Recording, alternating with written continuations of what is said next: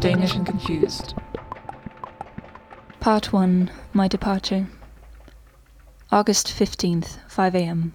Alarm clock. My eyes open slowly, and I'm still in the Ibis Budget Hotel where I checked in the night before, right after my last gig. I look in front of me and see my sleepy boyfriend, equally annoyed at the piercing sound of that damn iPhone's default alarm setting. 5 am. My train to the airport is in an hour. Part of me wants to turn around, go back to sleep, and forget about this whole moving to Denmark thing. Why would I want to go there anyway? It's flat, it's rainy, dark, and the language sounds like dogs barfing, to be honest. But eventually I managed to get out of that squeaky budget bed, into the claustrophobic budget shower, and onto what should have been our budget breakfast, but was in fact expensive prison food. We take my two suitcases, which hold my squished, compact Danish survival package, which is mostly tea and chocolate, and off we go to the train station.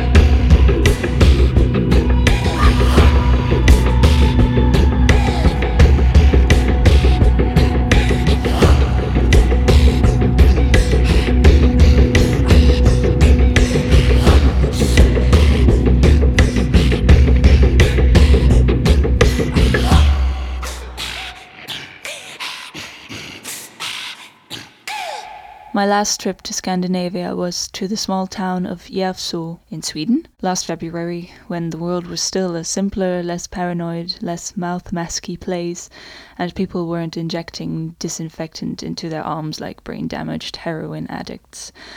I was there to learn the singing style of kulning, which was used to call home the cattle and communicate over the mountains. It's basically screaming over a lake or a field it's actually highly recommendable for anyone who's planning on staying sane in a world where Trump is president. After the few first tries where it just sounded like I was a deeply troubled boy going through puberty, it actually started to sound pretty cool. And on top of that, I felt mighty powerful.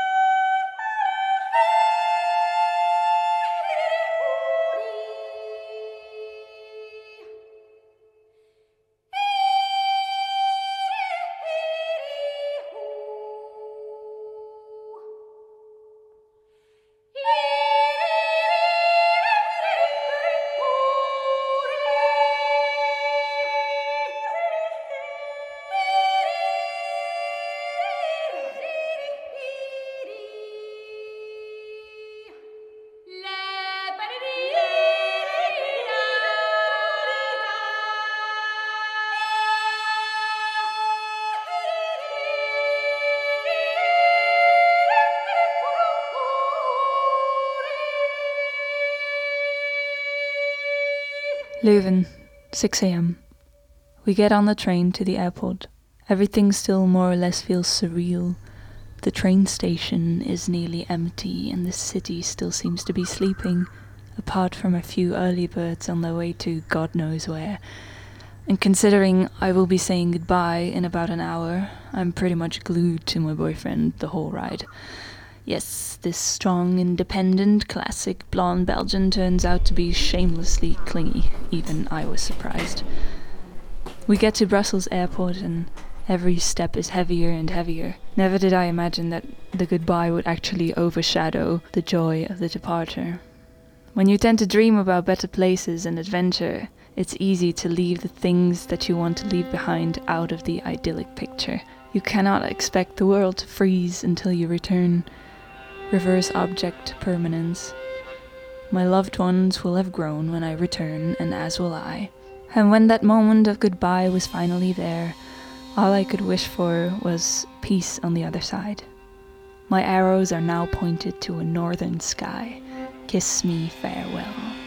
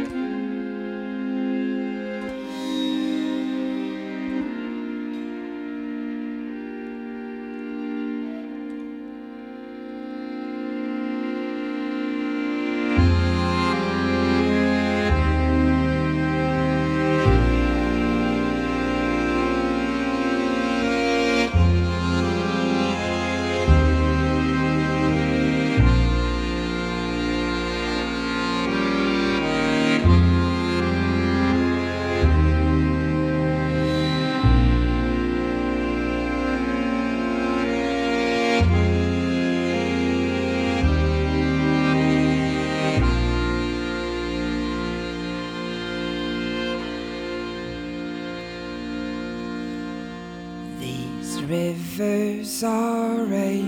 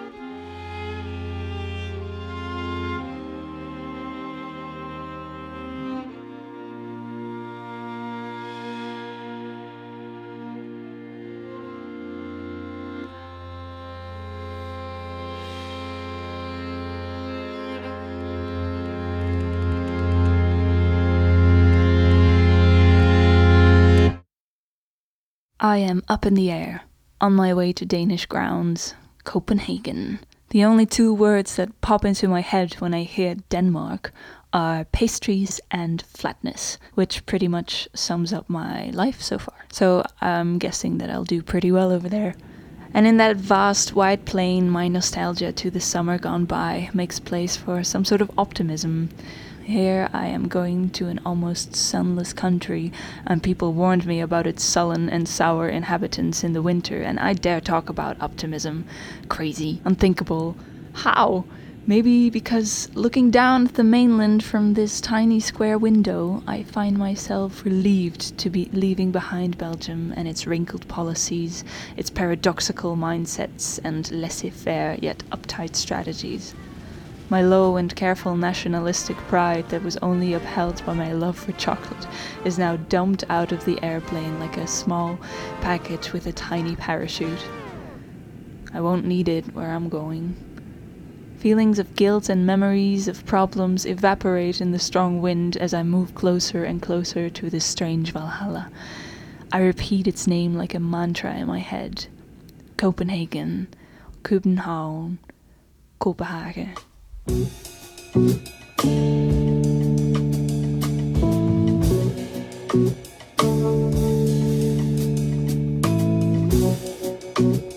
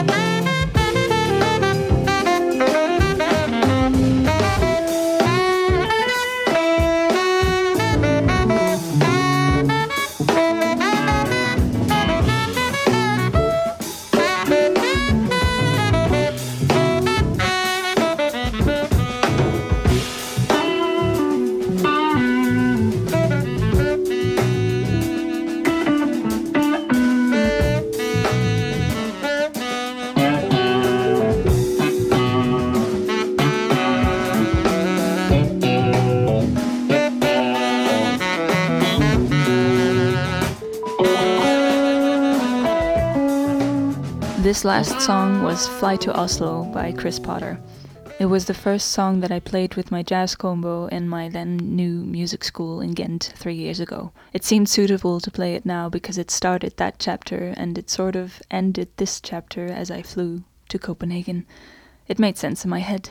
You may have noticed that the previous songs were not Danish at all. I'm kind of working my way towards Denmark. I'm swimming in the waters around it. And so far, we've had Sweden with the kulning vocals of Susanne Rosenberg, and also Norway with Eivor and Modi, who I have a selfie with where I'm almost not visible because of his ginormous hair.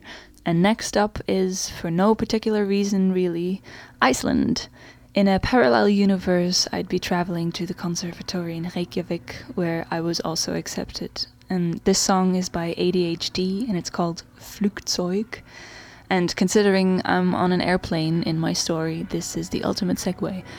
I might have been able to pull it off a little bit more elegantly, but I'm my own boss in this radio show, so fuck you.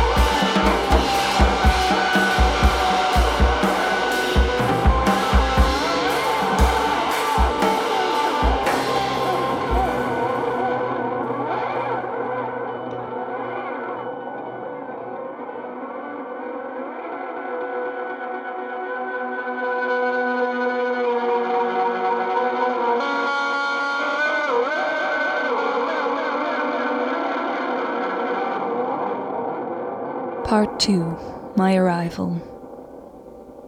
11 a.m. Landed.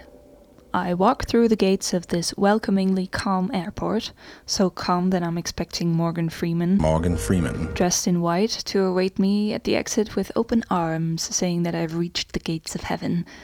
Alas, no Morgan Freeman. Morgan Freeman. Instead, a lot of tall people, tall blonde people, tall blonde handsome people who look like they own a summer house by the sea. Spoiler alert, they all do. The arrival hall had the greatest silence, a still Danish sea of serenity, filled with people who have eyes that look like the Nordic Sea itself. Everything is so clean.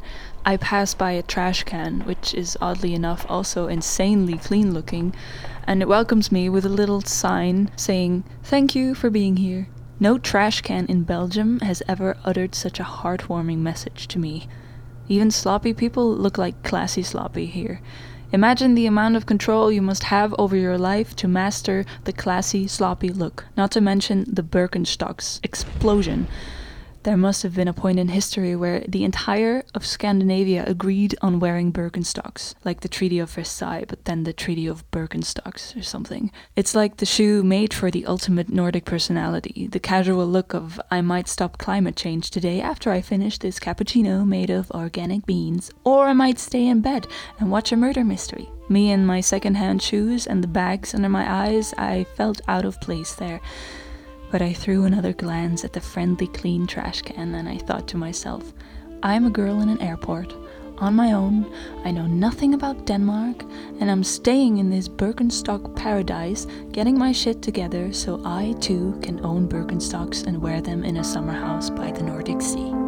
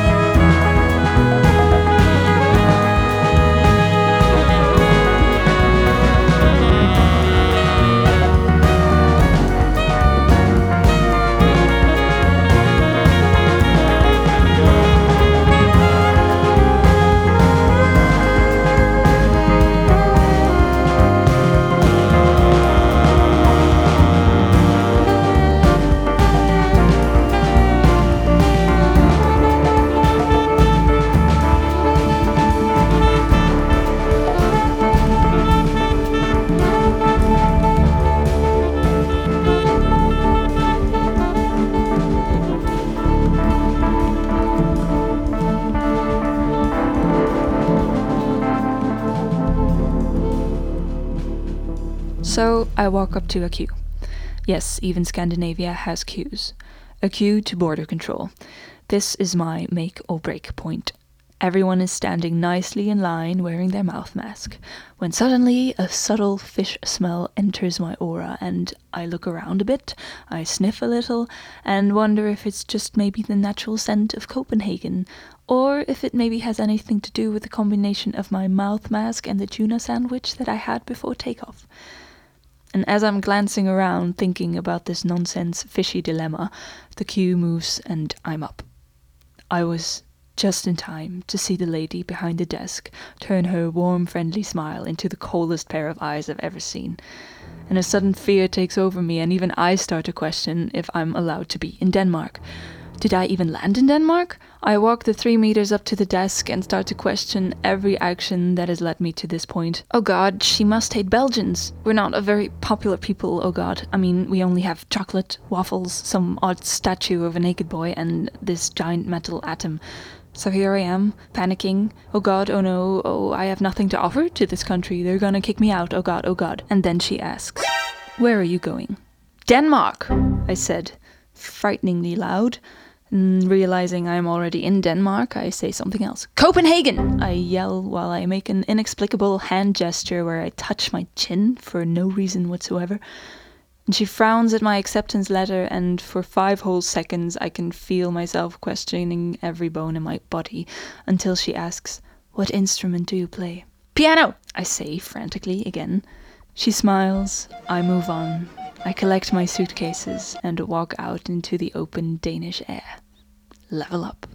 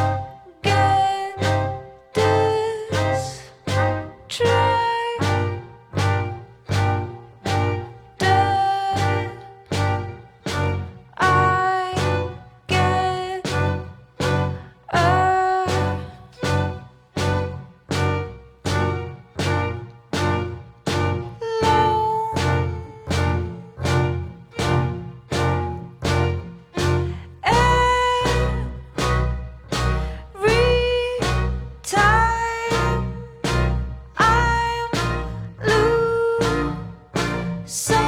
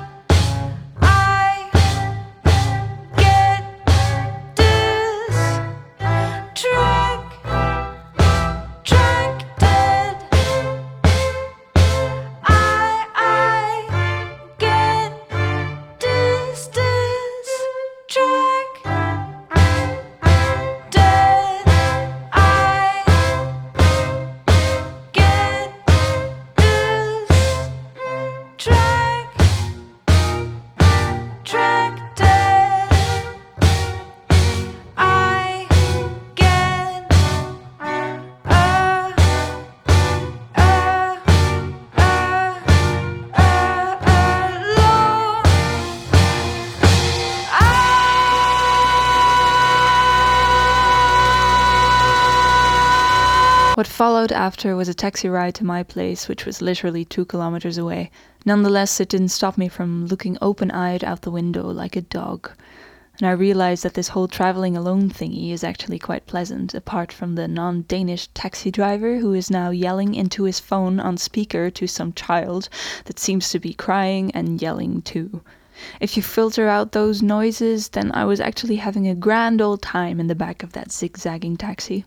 Some houses looked like they came out of a modern fairy tale of Hans Christian Andersen, and other houses looked like somebody had made them in The Sims without knowing the cheat code motherlode. Speaking of The Sims, I realize that this language actually kind of sounds like sim language.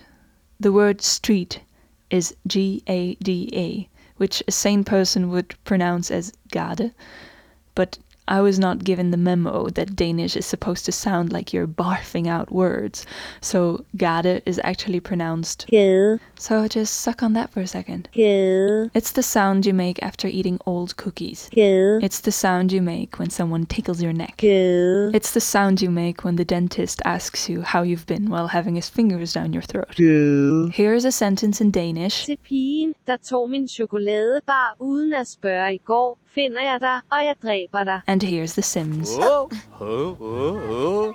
Dag, dag, bipso! And just like a sim, I was now being dropped in a house of four strangers of all ages and nationalities. The madness begins.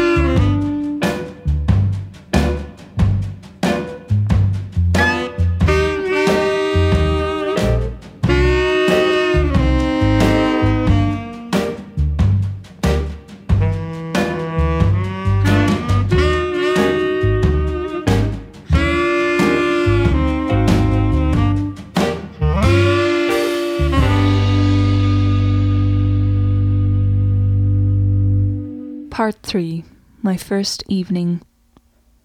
Don't leave your window open at night with the lights on. The first big lesson I had to learn in Copenhagen was that from the moment the sun sets and the city gets dark, that's when the moths come out. Ruthless moths who overtake your tiny, tiny bedroom and stay on your wall like little brown winged stalkers. And they don't come alone, oh no. Long legged crane flies, basically giant mosquitoes, like to join the party and fly about your room as if they've just indulged on a bottle of vodka.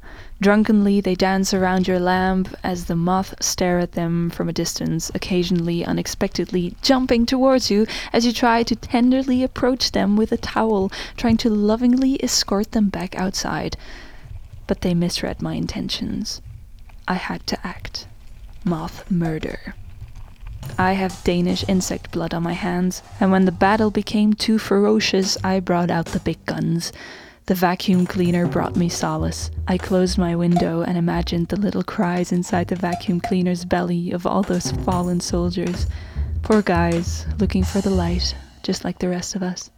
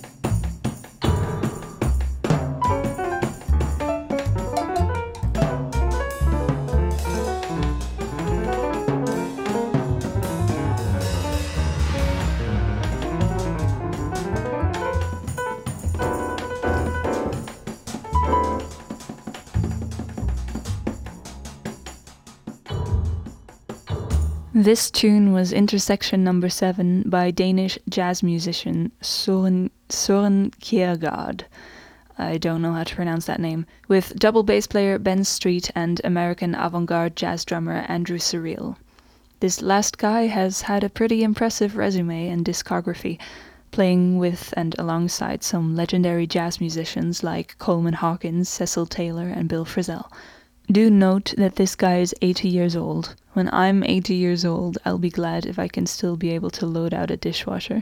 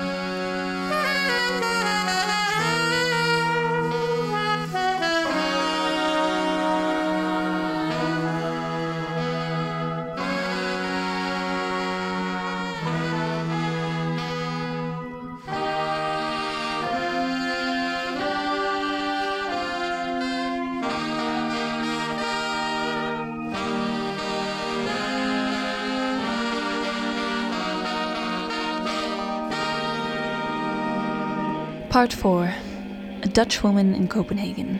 Sunday morning.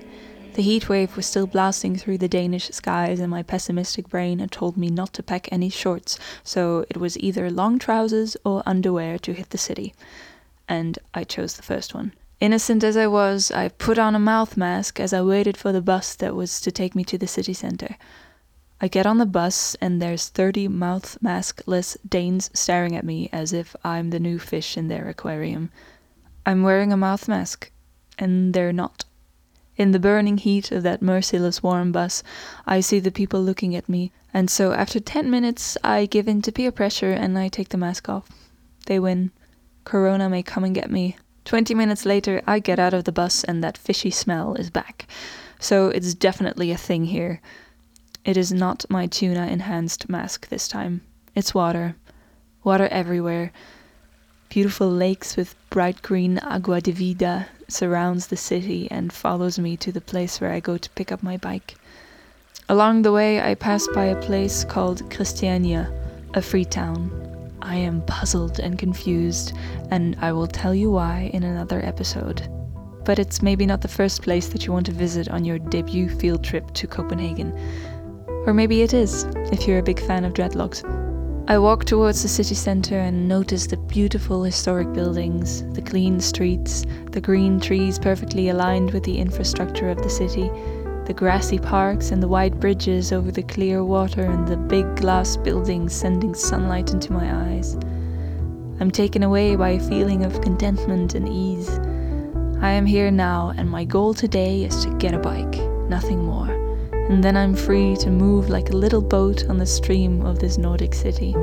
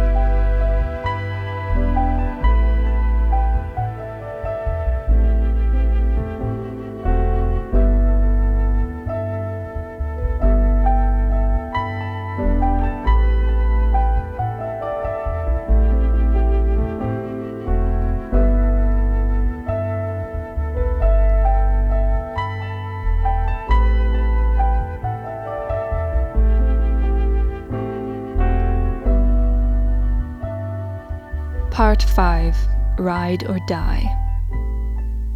When you ride your bike in Copenhagen, you You win or you die. If you think you know terror, think again. If you think you know unity, think again. If you think you know speed, think again. I have been a solid bike rider ever since I went to school, so I know the ropes. I know my way around a busy city. I know the maneuvers and the traps. But Copenhagen, my friends, is something else. Belgium, grab a pen and take notes. These bike lines were commissioned by the Nordic gods themselves, a separate lane for bike riders only, and not a single crack or burst in the asphalt. It's like riding on clouds. And when I enrolled on that highway for people with strong calves, I felt a strong sense of synchronization. Yes, people of the world, this is me being poetic about bike lanes, but I dare you to come to Copenhagen and experience it yourself. Forming a line, we were in each other's wake when we took one bend after another, with the fresh water next to us and the bridges ahead. Aerodynamic helmets unite, gracefully flying through the city. I felt like a synchronized swimmer. I was this close to singing. Now that I've been here for a month, I feel my body being stronger than ever, and I have my fellow Danish anonymous bike friends to thank for that. This steel frame with wheels is my first property in this new city that seems to have so much to offer to me.